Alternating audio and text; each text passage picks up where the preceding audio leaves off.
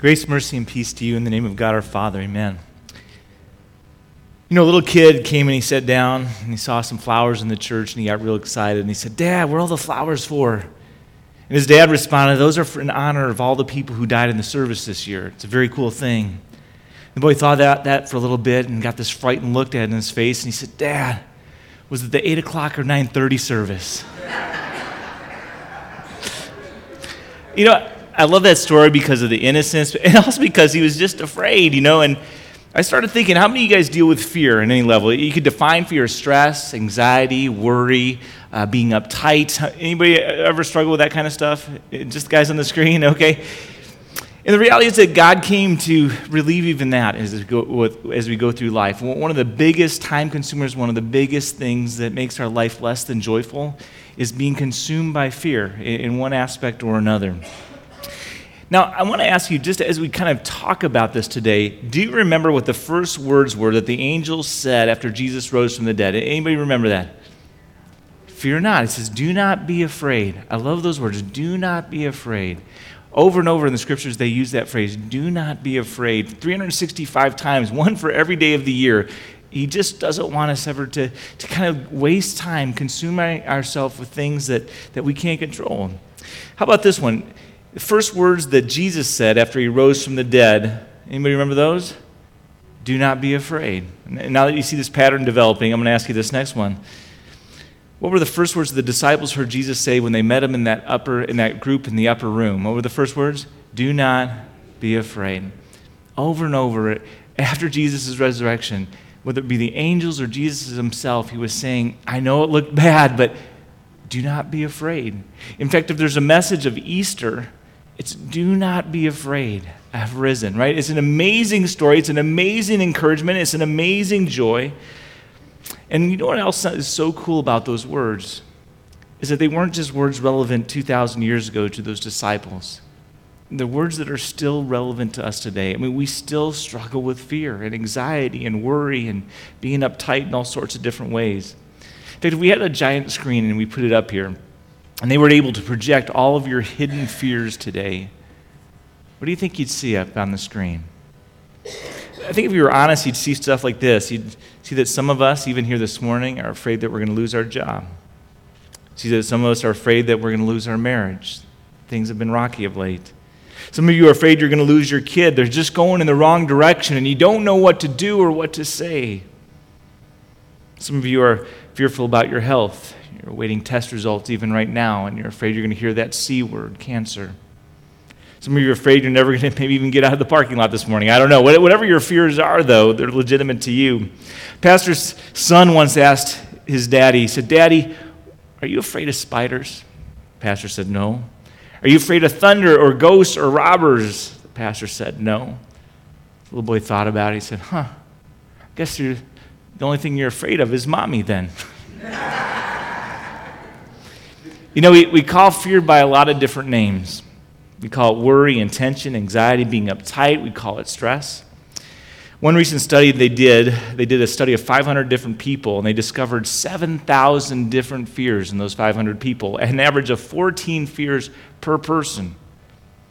So, this isn't some minor issue that God and Jesus and the angels were talking about when they said, Don't be afraid. This is a message, this is a subject that applies to all of us. And so, as we continue looking in this series about what it is that Jesus came to do, one of the things I want to talk about today is that he came to tell us that we don't have to be afraid anymore. If you would take this to heart this morning, I promise you it would change your life. You don't have to be afraid anymore. Let's take a look at how that is because in this message this morning, Jesus is going to give us three solutions, three pieces of, I guess, advice that help us get to a place where we can fear not. And so, one of the first things that Jesus says, it starts with this it says, You've got to trust God's love for you. You've got to believe that He is for you and not against you. You've got to believe that God actually loves you. Sometimes I don't think we think about that a whole lot, but in 1 John 4:18, Jesus said this. He said, Where God's love is, there is no fear because God's perfect love drives out fear. Want you to imagine you're a little kid, and maybe you didn't have the perfect parents, but imagine what the perfect dad or perfect mom would say. You're scared out of your mind because of some situation in your life. And you run to mommy and you run to daddy and you tell them all about it. Maybe it's a nightmare. Maybe there's a bully on the corner that was picking on you, whatever it is. And you went and you told mommy and daddy about it, and daddy said, I got this. Did you worry the same way after that? No. He was able to take away the fears because you know what? Somebody you trusted, somebody you knew loved you, said he's got it. And it has this amazing ability to take away fear and anxiety and stress in our life when we trust that that person can do something about it. I say it because there's three kinds of fear that I think we struggle with all the time. There's what I'll call service level fears. Surface level fears are things like this you're afraid of maybe not being able to pay your bills, or you're afraid you're going to run out of gas before you get to the gas station. These are surface level fears. Maybe you're even afraid you're going to have a car accident and you're not going to have clean underwear on. I, I don't know. A big question on why you're not wearing clean underwear in the first place, but we won't go into that, right? But those are surface level fears, right? They're not really that important most of the time. But then there's this next level down. It's more significant, more unsettling. These are the subconscious fears. And they are things that are right below the surface level.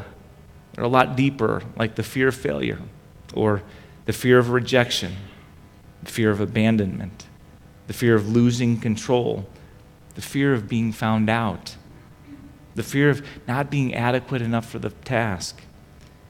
But you know, as devastating as those fears are, and as much as they complicate our behavior and make us do some weird things and unhelpful things, those aren't even your deepest fears. There's also a, a deepest level fear uh, uh, that I'll call the soul fear, singular. It is the tap root that all your other fears come out of. It is the source, it is the well. And no matter how much you try to get rid of all those other fears that you're struggling with, until you deal with this taproot fear, it's just not going to work until you get healing at this deepest level, you're still going to struggle with fear and anxiety and stress and worry in your life on a constant basis.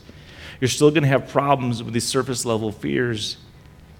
But it's the gut level taproot fear that you need healing from. And so, what exactly does that look like? What exactly is that? And the answer that God gives is that your deepest need in life is to, ap- be ap- is to feel absolutely, totally, unconditionally loved to just know that you are loved.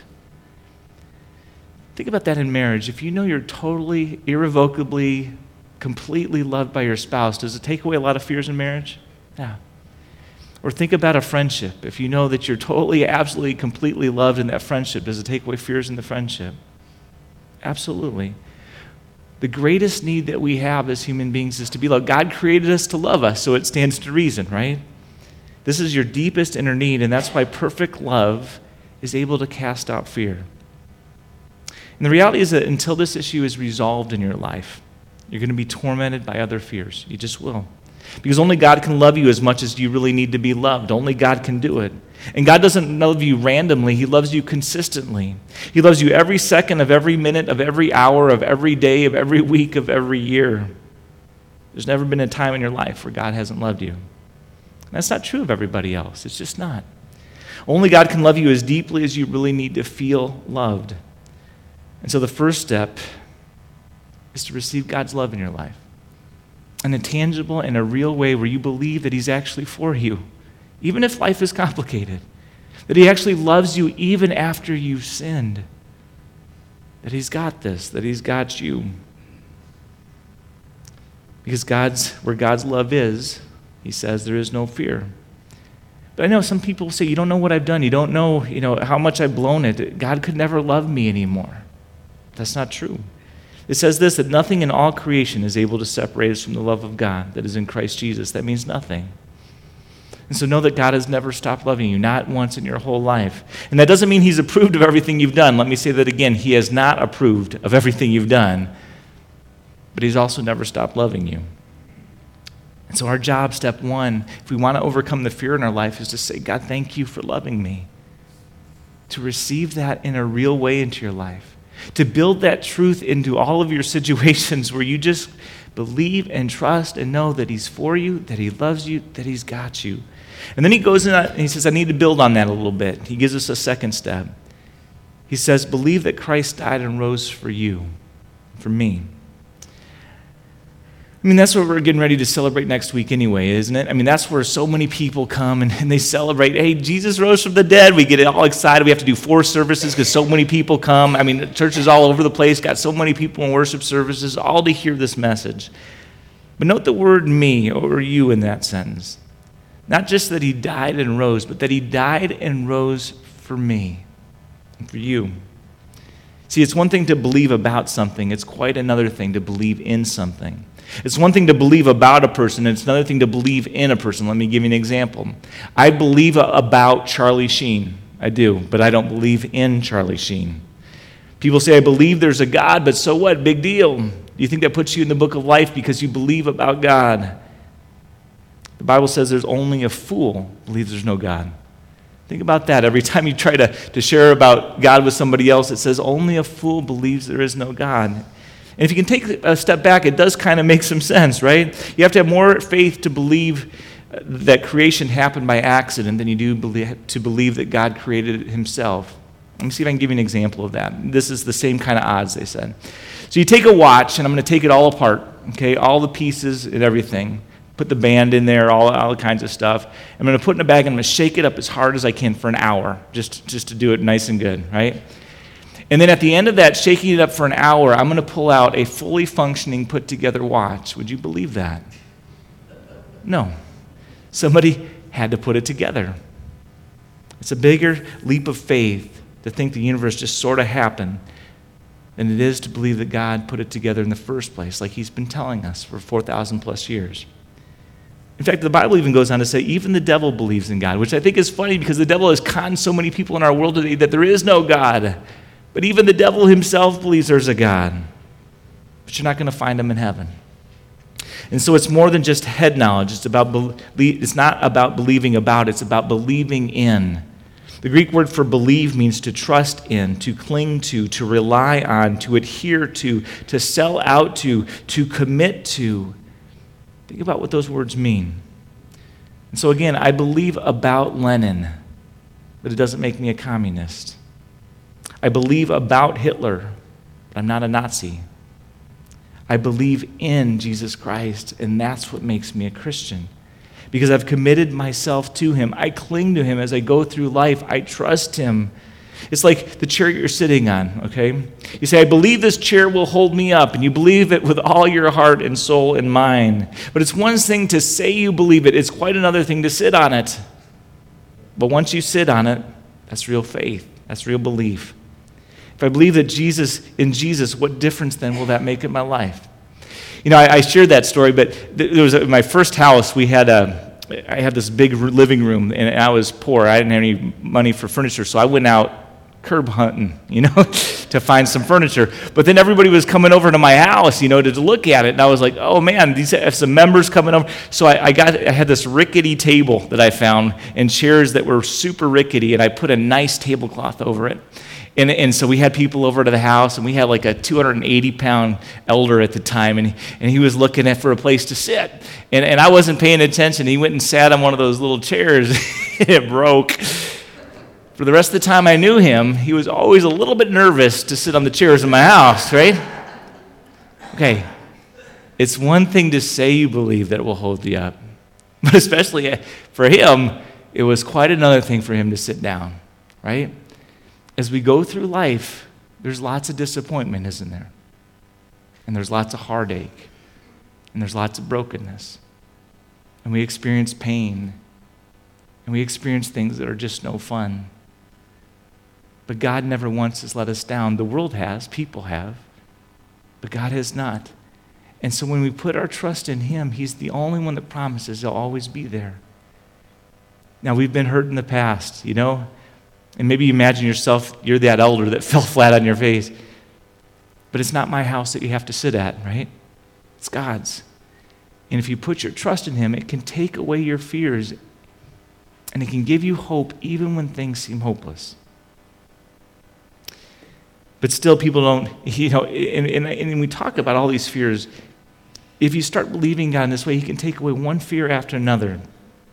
I think one of the, the biggest fears that he can take away, especially if you believe what he says about the future that we have in Jesus Christ, about salvation, one of the biggest fears that we could actually stop fearing is death. And I meet people all the time that they don't even like to talk about death. I mean, it's a, it's a freaky subject to them. They don't like to think about it, contemplate it. They don't even like the word death. Why? I think it's because they're not really sure what happens afterwards. Even sometimes with Christians, they get a, just a nervousness, a, a hesitation about it. Pastor was doing some street witnessing and he went up to a bum and said, Hey, do you want to go to heaven? The guy said, No. What? You don't want to go to heaven? No. Why? Oh, the bum said, I thought you were taking a busload right now. No, no, yeah. but, but you know what the, the real answer to this particular fear is?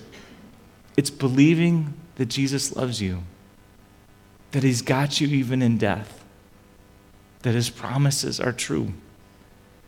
Guys, you just need Jesus in your life. You need to have a relationship with God, and not because you're going to die tonight, because you probably won't, but you need Christ in your life because you're going to live tomorrow, and someday you're going to die. Scripture says again, only a fool goes through life unprepared for what he knows is an eventuality that's foolish. And so God just says, be prepared. Trust in the reality that Jesus died and rose again for you. For the Bible says, Eye has not seen, nor ear heard, neither has entered into the heart of man the wonderful things that God has prepared for those who love him. And I guarantee you, if you believe this, you will not be disappointed.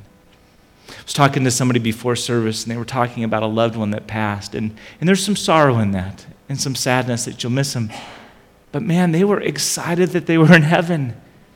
It's a different hope than the rest of the world has because we can know that our loved ones are hanging out with Jesus, are hanging out with our grandpas and our grandmas and our moms and our dads, that, that they're hanging out in heaven and that they're finally received their reward and they're just waiting for us. It, it takes a whole different perspective and it gives us some joy in the midst of what is just tangible grief. It gives us a hope that we will see them again in the midst of just missing them so much. It changes the dynamic of everything. I've been at the bedsides of people right before they passed, and, and they just, you just knew it was going to be a few hours. And, and I've actually whispered in their ears at different times, say hi to Jesus for me, you know? Because I can't wait to be there. Say hi to Jesus. And then finally, Jesus said, I want to build one more thing on this, and it's this commit your fears and your life to Christ. They did a survey one time, or I want to do a survey actually this morning to see if it plays out the same way. How many of you would say, and I want you just to vote, show of hands, how many of you would say, I try to follow the Ten Commandments? Show of hands? Try to follow? Okay, next question. How many of you know the Ten Commandments? It's usually less, but pretty good. Okay, how many of you could say the Ten Commandments if I had you stand up and, and say them? it's usually less. How many of you have seen the commandments at some point in your life? And everybody's hand goes back up. Very good. And I'll just ask you in the midst of all that, you, and, I, and I did that because I used to work with kids, and, and I would always ask them, can, can you do the Ten Commandments? And they said, oh, yeah, but then they started trying to figure them out, and they could almost never get them all. But do you know what the first commandment is? You shall have no other gods before me. You shall have no other. It's the first one, God's number one in the Big Ten, no other gods. And what he's prohibiting there is this whole thing called idolatry. Idolatry is any time you put anything, any person, any career, any job, any decision, anything first place in your life instead of God. Anything. That's called idolatry. And it may even be a good thing, to be honest. Sometimes we get tripped up in that. But if it's in the first place in your life where God ought to be, you've made it a God, and again, it's called idolatry. Now, this may mean a boat, or your house, or your job, or your bank account, or your girlfriend. It can even mean your family. I've heard people say, I put my family first, I put my family first, I put my family first. I said, that's great, but you need to put God first. Does that make sense? And I promise you, if you put God first, your family will benefit immediately and powerfully. Anytime you put something in the first place where God ought to be, you're setting yourself up for fear because anytime there's idolatry, there's fear. Because we weren't made to live that way. Anytime anything else besides God becomes more important in your life, it can be taken away from you. And so you're going to develop fears as a result of that. If getting people's approval is the most important thing in your life, you're going to develop a fear of losing that approval from other people. If making money is the number one goal in your life, you're going to develop a fear of losing it all. If getting married is the number one important thing in your life, you're going to develop a fear of never getting married, or you're always going to have this fear of losing your marriage. If success is the most important thing in your life, you're going to develop a fear of failure. If reputation is the most important thing in your life, you're going to develop a fear of losing it. And you'll have to work all the time on building up your image. You see, idolatry equals fear. All the way through Scripture, it talks about this. And so I want you to think right now about what it is that makes you afraid. And is there a chance that that issue could be competing with God for that number one spot in your life? And that maybe, just maybe, that's why you're so afraid. The Bible says, don't worry. Don't be afraid of anyone. Have reverence for Christ in your heart and honor him as Lord. And I want you to look at the word again, Lord, here, because that's not a word we use a whole lot in our country today. We don't have lords and ladies and counts in America. This is a democracy. But what does it mean actually to be a Lord of somebody's life? It says, honor Christ as Lord. And it simply means this that you would let Christ be the manager of your life, that you let him be the boss, that you let him call the shots, that you let him be the chairman of the board. I have a best friend from high school, and we talk periodically, and uh, he's an agnostic, and he struggles. But at least he's honest. He says, I'm not willing to give up being in charge. I'm not willing to follow him completely. I want to do what I want to do. And I love that honesty, but, but it's idolatry. He's made himself God instead of God. When God is Lord, it means that God is number one. That's what it means to be Lord. Let God be God. And to honor Christ as Lord means that He's the only person that you ultimately have to please. And if that were true, do you think that would simplify your life? It was just Jesus that you had to please. Absolutely. Jesus says, Cast then all your anxiety, all your fears, all your worry, all your stress upon Him because He cares about you. In other words, He's saying, Let God be God and you be you. But the reality is, is that God has created this God shaped vacuum in our hearts, in each one of us. But here's the deal with that if you don't fill it with God, you're going to fill it with fear. And you start wondering why you're stressed out and why you're worrying and why you're uptight all the time, that things don't always seem to go the way that you want them to, and why you're so racked at night trying to fall asleep because of all these things. And it's because that nothing else can substitute for God. It doesn't matter how much human affirmation you get. It doesn't matter how many awards that you can put on the shelf. It doesn't matter how many possessions or money that you have stockpiled. Nothing can substitute for God in your life because everything else can be taken away. And so our answer to our fears is this it's, it's Jesus. It's trusting that He's for you, that He loves you, and that He's got you. For Jesus came out of the empty tomb on Easter so many years ago so that He could fill our empty hearts. Fill it first with forgiveness, but then with His love. He came to restore a relationship with us that had been broken, to show us what truth looked like especially today in this crazy world of ours. And to take away our fears by showing us again and again that He's there and that He loves us. And that's huge. Because as Paul writes, there is no fear in love. And all God's people said, Amen. Amen. Let us pray.